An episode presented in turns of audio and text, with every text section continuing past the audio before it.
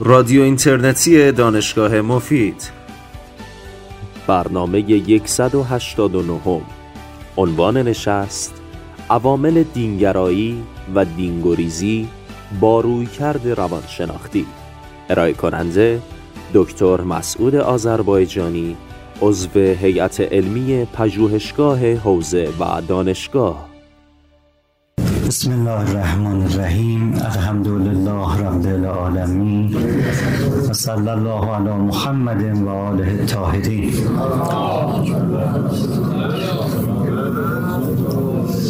سالگرد ارتحال حضرت آیت الله موسوی اردبیلی رو گرامی میداریم و خدمات علمی عملی و به ویژه تربیتیشون رو ارج می نهیم تقدیر و تشکر از بزرگوارانی که این جلسه رو ترتیب دادن.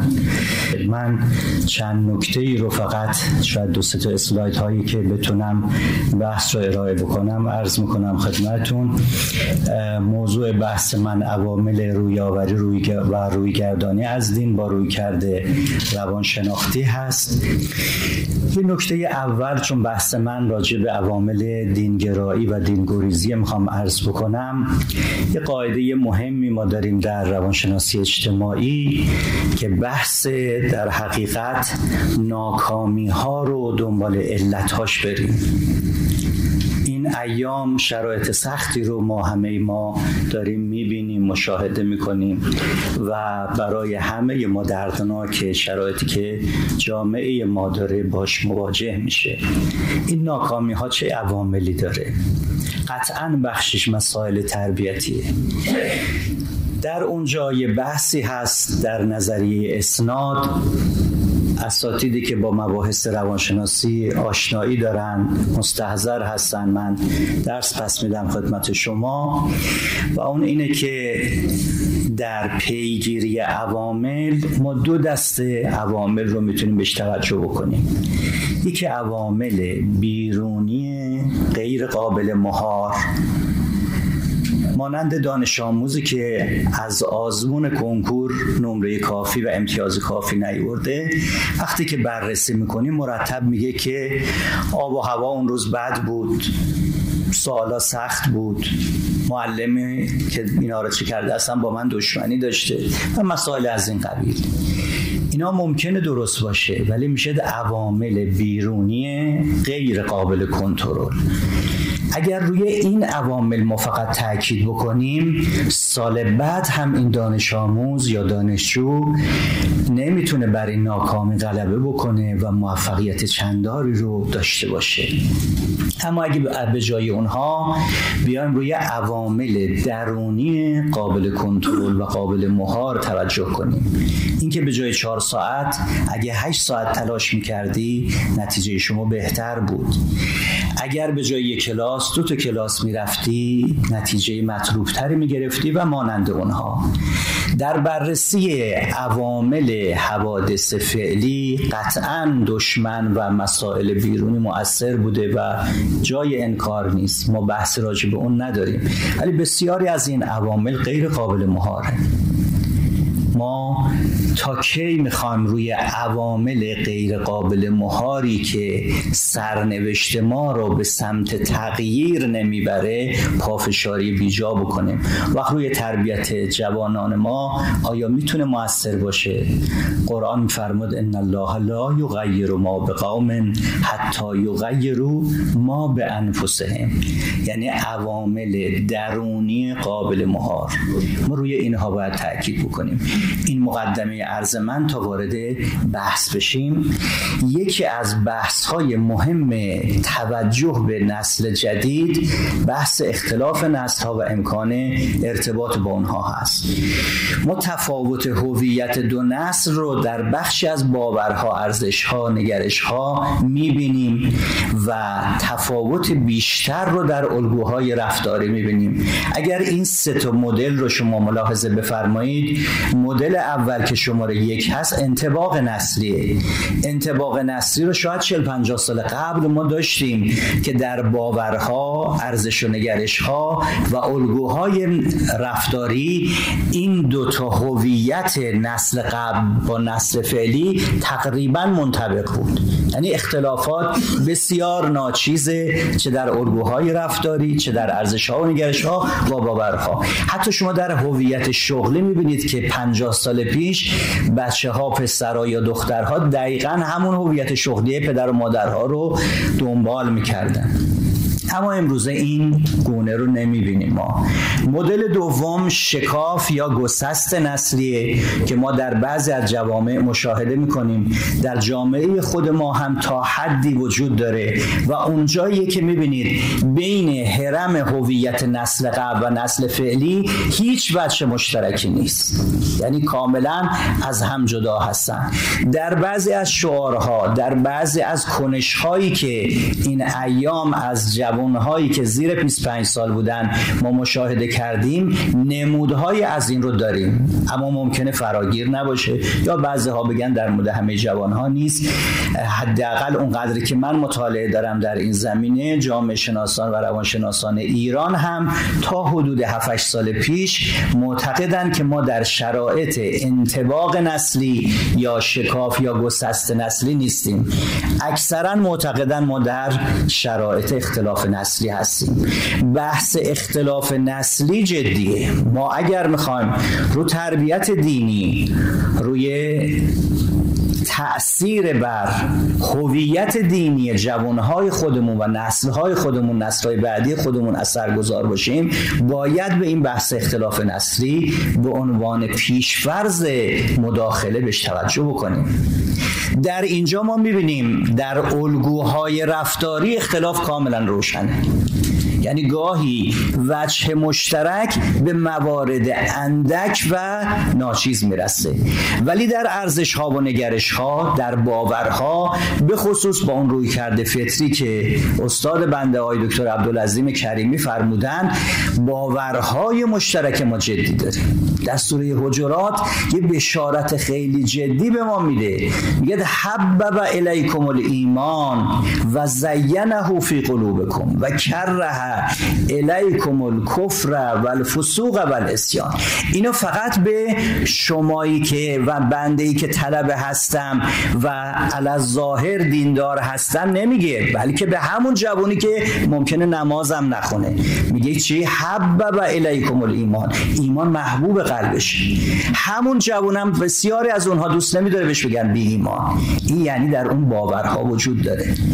ارزش ها و نگرش های مشترک وجود داره. می‌خوام از این اسلاید یه نکته مهم رو نتیجه بگیرم در بحث تربیت دینی. و اون مسئله اینه که در مواجهه با نسل جدید اگر ما از الگوهای رفتاری آغاز کردیم یقینا شکست می‌خوریم. اما اگر از باورها ارزشها و نگرشهای مشترک آغاز کردیم و تعالیم و تربیت خودمون رو بر اونها استوار کردیم جایی که می‌تونه رشد بکنه و حتی در الگوهای رفتاری هم اثرگذار باشه. حالا این جمله امیرالمومنین علیه الصلاه و السلام که ابن ابوالهدی در جلد 20 شرح نهج البلاغه این رو ذکر کرده میفرمان اینجا الان معنا پیدا می‌کنه. لا تقصروا اولادکم علا آدابکم. آداب میشه عمدتا همین الگوهای رفتاری که ببینید در اون قله این هرم قرار داره. فانهم مخلوقون لزمان غیر زمانکم. حداقل تفاوتی که نسل بعدی با نسل من شما داره سی سال زمانه که تفاوت داره و این بسیاری از عوامل رو در خودش اشراب می‌کنه و مندرج می‌کنه. من حق ندارم الگوهای رفتاری خودم رو حتی در تربیت دینی بر اونها القا بکنم. اما در زمینه باورهای مشترک ارزشهای مشترک اگر شروع به گفتگو کردیم شروع به کار کردیم از اونجا می‌تونه حتی روی تربیت الگوهای رفتاری هم اثرگذار باشه این یک نکته اساسیه. بحث بعدی که باز در بحث های روانشناسی ما باید بهش توجه بکنیم تفاوت های آدم هست. ما از همه افراد یکسان نباید انتظار داشته باشیم. یه بابی در اصول کافی هست که مدارج ایمان رو ذکر می‌کنه. چرا ما انتظار داریم وقتی که در تعالیممون در گفتهایمون در تبلیغ هامون همه افراد رو فکر بکنیم در درجه هشتم ایمانه؟ حضرت به بعضی از شاگردان خودشون میفرمان تویی که در درجه هشتم هستی حق نداری اون ارزش های خود رو برای درجه هفتم تحمیل بکنی. بلکه باید مدارا بکنی تا او هم امکان این که بیاد به درجه هشتم و درجه های بالاتر وجود داشته باشه. ما از قرآن برای این مسئله می‌تونیم استفاده بکنیم و مهمترین سند و بزرگترین سند برای ما قرآنه. البته باید از تحلیل های روانشناسانه و جامعه شناسانه برای تبیین او برای اینکه به زبان نسل جدید اینها رو بازگویی بکنیم استفاده بکنیم. ولی قرآن همچنان بزرگترین سند و مهمترین سند دینداری ما هست که در اسلاید در عبدی عرض کردم. عوامل رویاوری به دین ببینید. من بعضی از اونها رو می‌تونم فرصت دارم عرض بکنم برای شما. آیا ما واقعا به اینها عمل کردیم که بعد میگیم خب چرا نتیجهش این نسلی که داریم مشاهده می‌کنیم؟ آموزش قوی استوار و حکیمانه در روانشناسی ما میگیم تراز تحول شناختی مخاطب رو باید در نظر بگیریم. ما یک سری آموزش هایی داریم در دبستان اونها رو میگیم در دبیرستان تکرار می‌کنیم. در دانشگاه هم تقریبا همون موارد رو می‌خوایم بگیم. آیا این تراز تحول شناختی رو ملاحظه می‌کنیم؟ بهش توجه داریم؟ یه خاطره ای رو بگم خدمتون. یکی دو هفته پیش خدمت یکی از علما بودیم. ایشون این مطلب رو مطرح می‌کردن. به نظرم بسیار مهمه. ایشون میفرمودن حدود سال 55 56 ما در قوم حدود ده هزار طلبه داشتیم و از طرف مرحوم آیت الله گلپایگانی نزدیک 8000 اونها برای ایام ماه رمضان بودن که برای تبلیغ می‌رفتن. حدود نزدیک 1500 تای اونها هم از طرف آقایون دیگه می‌رفتن. یعنی ما ایشون می‌گفت ما حساب کردیم دیدیم که در اون سال 95 درصد طلبه ها به تبلیغ میرن. حالا همین سال اخیرشون باز آمار دستشون بود میفرمودن که ما وقتی که حساب کردیم با حدود بین 100 تا 150 هزار طلبه ای که در قوم هستن و بانشاتن می‌تونن تبلیغ بکنن از اونها بازم حدود ده هزار تا برای تبلیغ رفته بودن. بعد از ایام کرونا البته بود. یعنی اصلا تبلیغ رو ما جدی نمی‌گیریم تا بعد بگیم این آموزش قوی استوار و حکیمانه طبق این آیات قرآن هست. بحث دیگه که لازمه من این اسلاید آخرم دیگه از آن شد تمامش می‌کنم. تبیین احکام و فلسفه احکامه. ببینید یه بخشی از دین ما احکامه ولی دین رو باید اقلانه ارائه کرد. بچه های ما در این زمان بسیاری از مسائل جزئی رو چون چرا دارن براش. خود قرآن ببینید عقم سلات لذکری. عقم سلات ان الصلات تنها عن الفحش. مرتب استدلال در کنارش داره. ما چقدر از این نوع روی کرد استفاده می‌کنیم امروزه بحث تفکر انتقادی که ما حتی در زمینه فلسفه برای کودکان مطرح می‌کنیم اینه که به بچه ها آموزش میدیم بدون دلیل هیچی رو نپذیرو. خب حالا؟ بله بله. وقتی که بهشون میگیم بدون دلیل هیچی رو نپذیر وقتی که به دین می‌رسه وقتی می‌خوام فقط از روی کرده تقلیدی و تعبدی استفاده بکنیم. ببینیم نتیجه نمیده. باید نیاز به این داره که در حد امکان البته در دین تعبد هم داریم. ولی باید اجازه بدیم این دینداری رشد بکنه تا مراحل تعبدی بعدا بتونه ازش استفاده بشه. ایمان وقتی که اومد بالا بله البته ما می‌تونیم بحثای تعبدی رو هم مطرح کنیم. در اکثر آیاتی که احکام و مناسک مطرح میشه استدلال او در کنار او هست. از زنف الناس بالحج لیشهدوا منافعهم. خذ من اموالهم صدقتا تو تحرهم و تو زکیهم به قل للمؤمنین یغضوا من ابصارهم بعد میگه ذالک از کالهم این تبیین ها باید صورت بگیره. بر اساس تبیینه که ما می‌تونیم حتی احکام رو که به نظر میاد پایین ترین سطح دینداریه ما احکام رو باید در جای خودش قرار بدیم.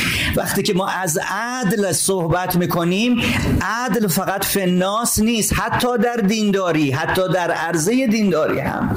این عدل و عدالت باید باشه. باورها و عقاید بالاترین جایگاه ها داره اخلاقیات دینی جایگاه بالاتری داره نسبت به احکام. وقتی که ما می‌بینیم در عرضه دینداری خودمون هم این عدالت رو رعایت نکردیم نتیجهش همین میشه که اون دینداری نتیجه مطلوب و قابل قبول رو نخواهد داشت. دانشگاه مفید پای در سنت رو به آینده.